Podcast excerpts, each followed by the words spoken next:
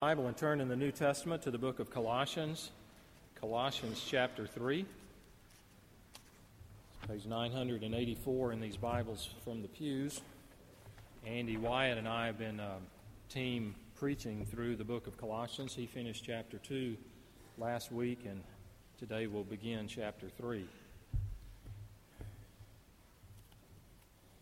Remind you that. Um, that this was the only church the Apostle Paul wrote to that he never met these people. He never visited Colossae. If you remember in our introduction, he had spent um, three years in, in Ephesus, in the city of Ephesus, and had gone there and evangelized and planted a church. And a man named Epaphras had heard the gospel, apparently been converted, and he went the 70 miles to the city of Colossae and told them what he had heard, and people were converted and they planted a church. And Paul now has gotten uh, reports about that church and he's writing to them. And unlike um, or like many of the other churches in the New Testament, they were being threatened by false teaching that had was entering in or on the verge of entering into their local church. And so he's writing to address that, and the way he does it is to reinforce and stress the truth of what uh, God has done through Christ. And so today we'll just be looking at the first few verses of Colossians chapter 3, uh, verses 1 through, through 4. Hear God's word. If then you have been raised with Christ, seek the things that are above, where Christ is, seated at the right hand of God. Set your minds on things that are above, not on things that are on earth. For you have died, and your life is hidden with Christ in God.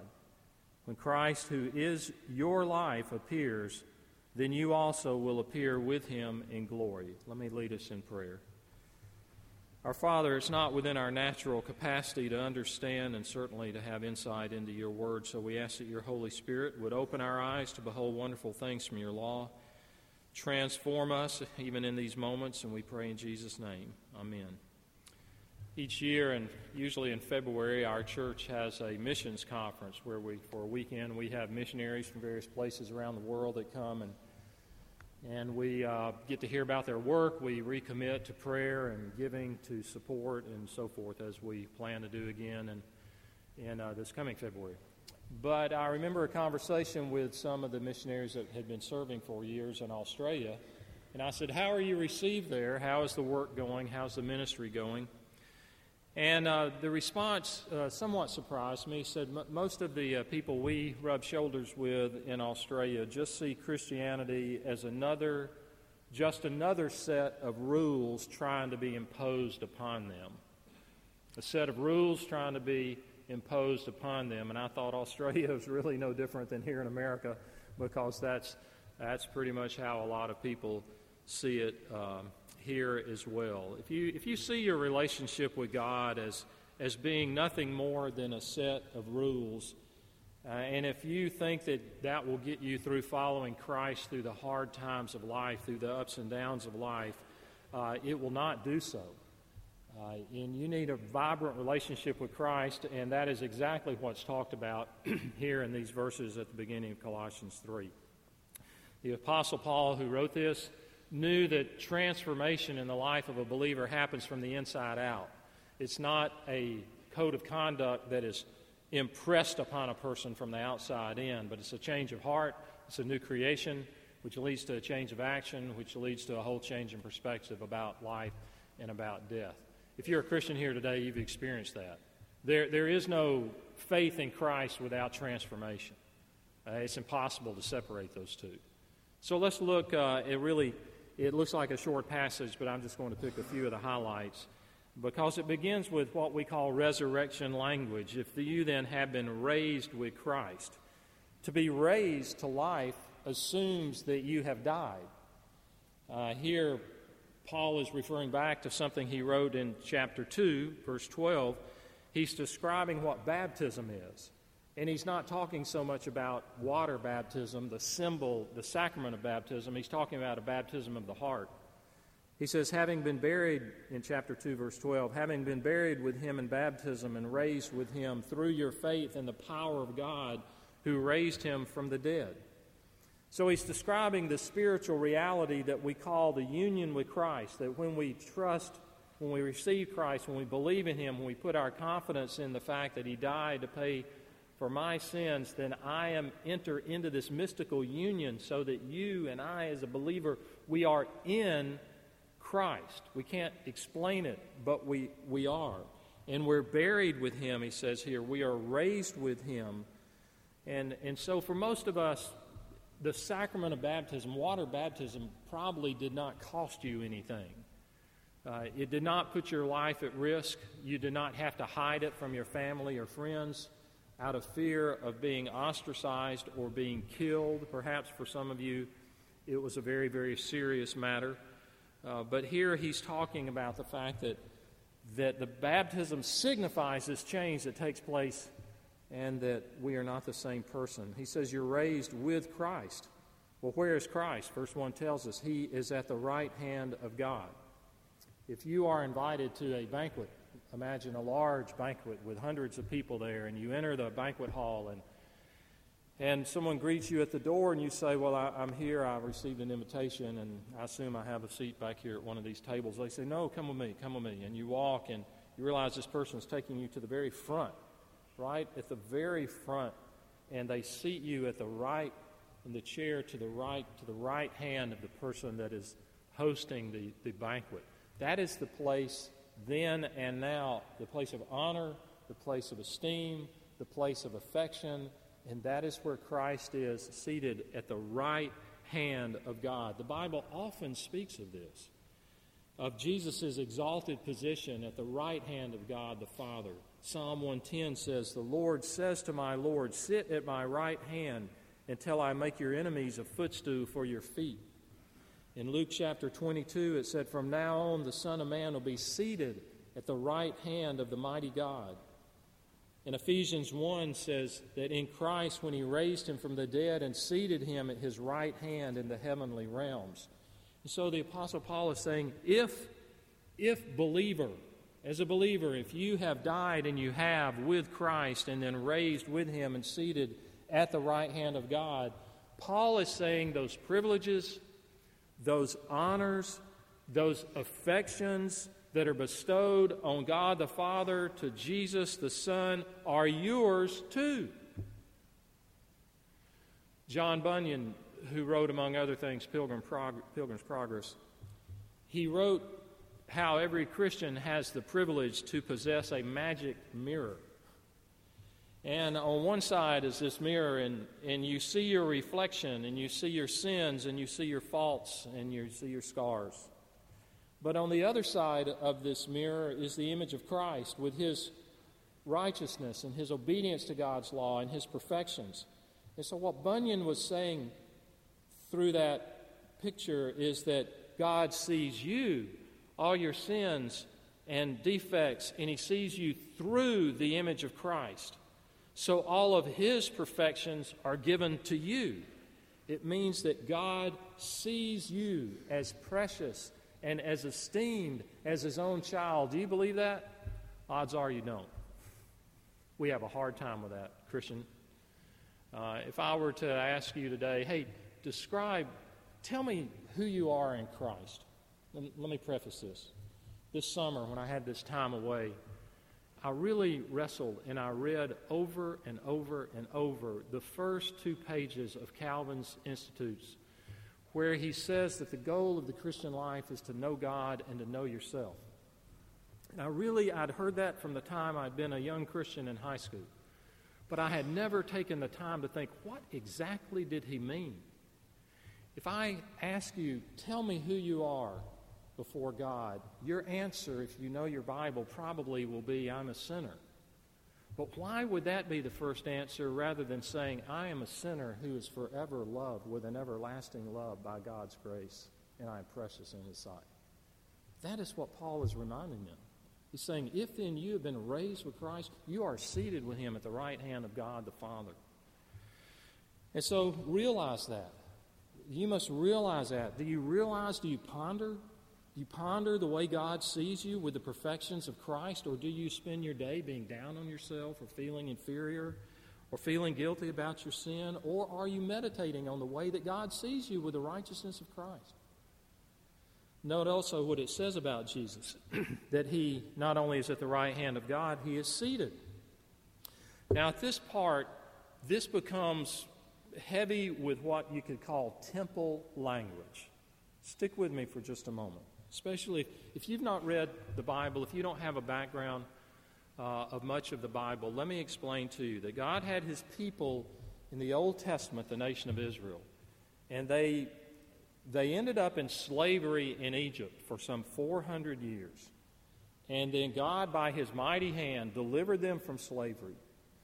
And they spent 40 years, an entire generation, in a wilderness area before entering the land that God had promised for them.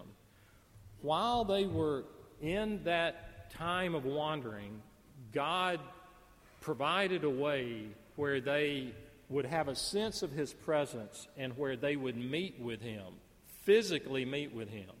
And He gave them great detailed instructions as to how to construct what was called the tent of meeting. The tent of meeting and the tabernacle was a rectangular, almost fence shaped type thing, and then it had, it had various ceremonial pieces of furniture and, and where the Ten Commandments, the stone tablets of the Ten Commandments were kept, and so forth. Later, and there were specific instructions as to what was happening at that at tabernacle. Later, that became a permanent structure. It became the temple of God and that was built under the third king of Israel named Solomon. And so, this, this language here that Paul is using is temple language about being seated. And the writer of Hebrews clarifies this. Listen to how that writer in Hebrews 10 says this And every priest stands daily at his service, offering repeatedly the same sacrifices which can never take away sins. But when Christ had offered for all, for all time, a single sacrifice for sins, he sat down at the right hand of God. Well, why was it, you may ask yourself, that the priest stood up and offered these sacrifices? Why did he stand day after day in the ancient tabernacle and then, after that, in the temple? Here's why. Very, and I think this will help make more, much more sense out of this. There was an annual sacrifice in Israel known as the Passover, when they would sacrifice a lamb to commemorate their deliverance from Egypt and the, what happened on a particular night. And the lamb would be slain, the lamb would be put to death as a sacrifice. As Israel matured over time, every family of the millions of people of that nation would slay a lamb on the night of the Passover sacrifice. Now, I have a friend who I heard say was in the city of Dakar in western Africa years ago. It's the westernmost city on the African mainland. It's the capital city of Senegal. Has some two and a half million people that live primarily in the metropolitan area. And he was there in Dakar uh, on a certain night when the Muslims practice an annual event where they sacrifice a lamb. And so there are millions of people in this city, and he said, We have no concept of how bloody and how awful it is when millions of people slay a lamb on one night. He said, The body parts fill the garbage, the blood runs and fills the sewers, and the stench overwhelms the city. And Israel did this annually for more than 1,000 years, annually at the Passover. Now, that was just one sacrifice. There was not only the annual Passover, there were seasonal sacrifices as well of first animals that were born. Then there were the first fruit sacrifices when crops were harvested. So we move from annual to seasonal to first fruits, and it wasn't just seasonal and first fruits, there were monthly sacrifices for every new moon. And it wasn't just monthly sacrifices, there were weekly sacrifices on every Sabbath day. And it wasn't just weekly sacrifices, there were daily sacrifices. And it wasn't just daily, there were sacrifices in the morning, there were sacrifices in the evening. And then there weren't just evening and morning sacrifices, there were personal sacrifices for your own personal sin as well. So we had annual, seasonal, monthly, weekly, daily, personally, and the priest did not sit down because he could not sit down because the sacrificing had to continue. You've heard me mention, if you've been here for a while, that in the Bible we have the descriptions in the most minute detail of many of the articles that were in the temple. We know the materials that were used in the curtains for the tabernacle. We know the description of the seven branch candlestick. We know about this huge laver that was there that was filled with water. We know the very dimensions that the temple was to be constructed. We even know what material was used for the fringe on the priest's robe. But there was one article of furniture which is never described in the ancient temple. And what was it? A chair. There was no chair. There was no chair because the priest never sat down and the blood flowed because there was sin to be sacrificed for and it could not end. And you can keep you have to keep on sacrificing and sacrificing for a thousand years plus more, and the blood flowed as lamb after lamb after lamb was sacrificed until, until one lamb went up on a hill of Calvary and was sacrificed on a Roman cross, and the veil of the temple was torn asunder, and the access was made freely to the Holy of Holies, and the fire on the altar went out, and the sacrificing was finished. And how do we know? What was the sign of that? The priest sat down. Jesus sat down. And you and I, through Christ and in Christ today, are at the right hand of God and we recognize that we are not still standing, making sacrifice, thinking if I just perform enough, if I just beat myself up enough, if I just do this and play, pay penance in my life, then somehow I will accomplish God's favor. Listen, you can sit down. You can rest right now for the rest of your life in His holiness because the sacrificing is over. Look at verse 3. You have died. In what sense has the believer died? Well, in the sense that the penalty for sin has been paid. The wages of sin is death, the Bible tells us, so someone has to die for sin. We refer to it around here as the, the bad news, good news. That God long ago created our ancient foreparents, Adam and Eve. And they had a perfect relationship with God. They, they literally walked and talked with Him in this, this garden of paradise.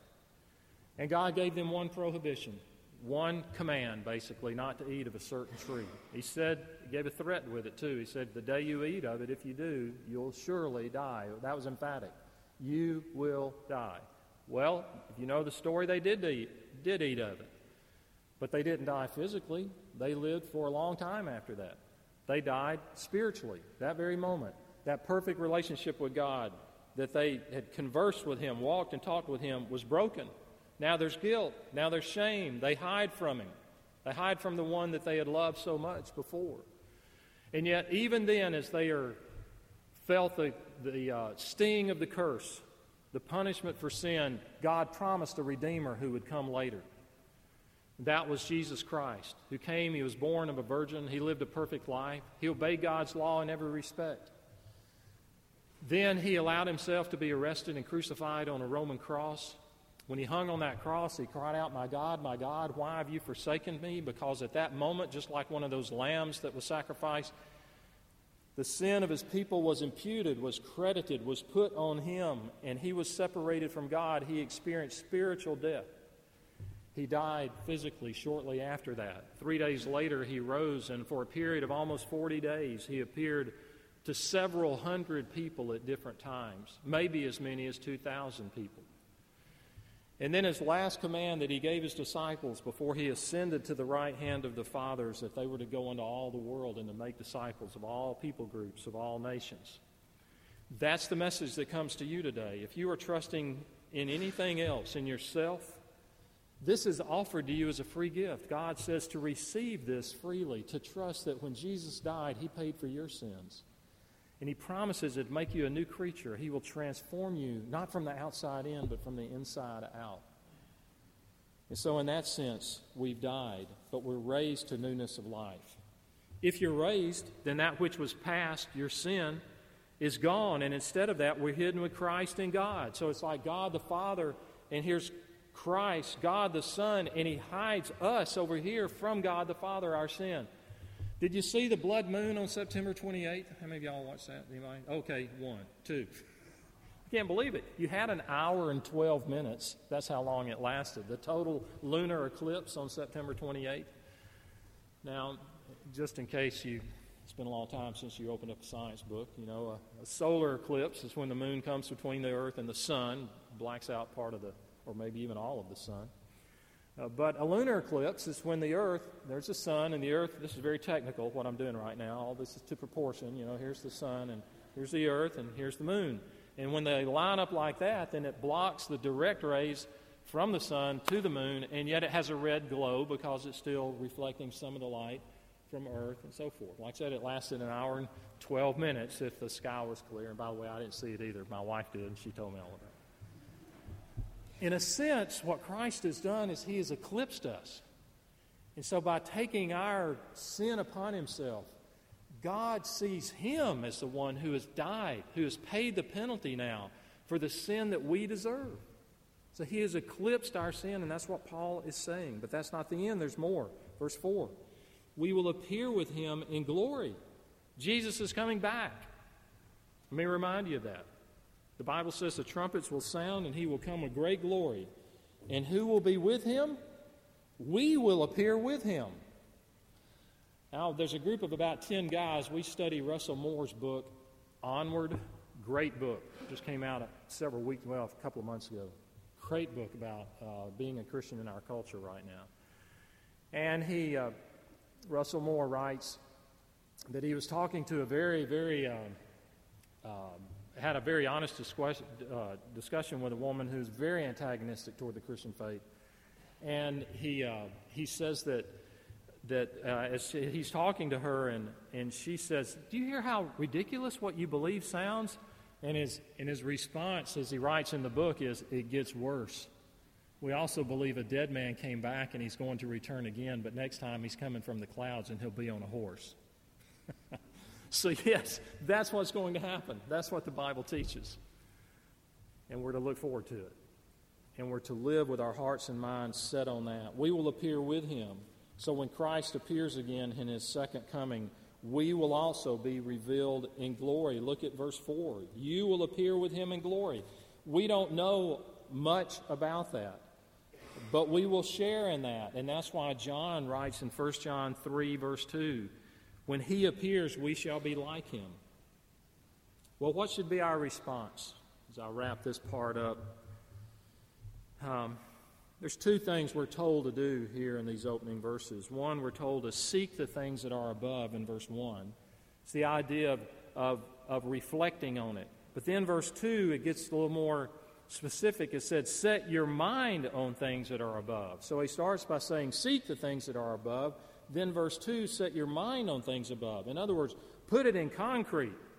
Let it grip you. Let this truth grab you where it affects the way you think all through the day. The sense that He has loved you so much that, that old things have passed away, the thought of going from death to life, and how it is meant to grip us. Have you ever received news that gripped you for days? Maybe it was bad news. Maybe it was the news of a sudden death of someone you love very much, and maybe you hadn't seen in a long time, and you're stunned when you hear it. And for days you just go, I, I can't believe this. Or May, maybe it was some other type of bad news, a bad diagnosis, and, and your life has changed when you hear this. Maybe it was good news. Maybe it's for a student, the grade on the final you never expected, a good grade. Or maybe it's a financial windfall that you did not see coming, or a job offer that, on something that you had given up on. Whatever it may be, it, it grips you, it preoccupies your mind to where it's almost, it's almost whatever you're doing, eating, talking, exercise, it's, it's there, it's in the background. That's what happened to me when I read books. And I told you I just finished a few weeks ago the autobiography of John Paton, uh, the missionary to the New Hebrides Islands in the 1800s, now called Vanuatu, uh, off of Australia. And, and for days. And, and still now, I think about things I read in that book every day and, and the profound ways that, that God moved among these people that had never heard the gospel who were radically transformed uh, through the ministry of this fellow and others. And so God is saying, let that happen to you with this. He wants you to marinate your mind and your heart on this, to think about the fact to wake up in the morning, to go to sleep at night. Hell awaited me eternity apart from God, but God in His mercy has rescued me. He's resurrected me. He's raised me. He's eternally loved me. He wants you to think about this when you lie down, when you rise up. Glory is yours because of Jesus. And Paul stresses the reason that living in the heavenlies is to be the norm of the believer. If you are not thinking that way, if you are not dwelling on this and setting your mind on it, then later, when he gets into commands about how we're to treat one another and how we're to function within marriage and within the family, it will just be burdensome. It will be like the Australians and the missionaries, somebody trying to impose rules on you. I close with this. R.C. Sproul tells about a man who came, uh, who came to him distraught with guilt from a particular sin. And the man said, and I quote from what I read I've asked God to forgive me of this sin over and over, but I still feel guilty. What can I do? So he says, I've confessed this sin over and over and over, but I still feel guilty. What can I do? Now, to clarify, the situation did not involve constantly confessing the same sin that he was repeating over and over. It was multiple confessions of a sin he had committed once. So you got the picture. Multiple confessions of a sin he had committed once. So R.C. Sproul says to him, Well, you must pray again and ask God to forgive you. And the man said, But I've done that. I've asked God over and over again to forgive me. What good will it do to ask Him again? And R.C. Sproul's reply back was not what the man expected. He said, I am not suggesting that you ask God to forgive you for that sin. I am asking that you seek forgiveness for your arrogance. And the man said, Arrogance? What arrogance? You see, he was assuming that his repeated request for forgiveness were evidence of great humility. But in reality, what Sproul was saying, that you are so arrogant that you think other people can get by on God's grace, but you're going to have to suffer no matter how gracious God is, and you are rejecting God's grace in your arrogance by not receiving the forgiveness that He has already given. See, when pro- God promises that He will forgive us, I don't know a better way to say it, though this doesn't come out right. We insult His integrity when we refuse to accept it. To forgive ourselves after God has forgiven us is not only a great privilege, it is our responsibility. It is your responsibility to do so. Let's pray together. Our Father, we only have partial knowledge of all that you have done through the work of Christ. But we know our eternities are at stake on that. So we ask that our trust, our faith, our hope, our reliance would be on His work today. You'd open the eyes of those perhaps here who've never thought about it or have rejected it, and that you would cause us as your followers, as those who've been transformed, to seek the things it, that are above, to set our hearts and minds on those things daily. And we pray in Jesus' name. Amen.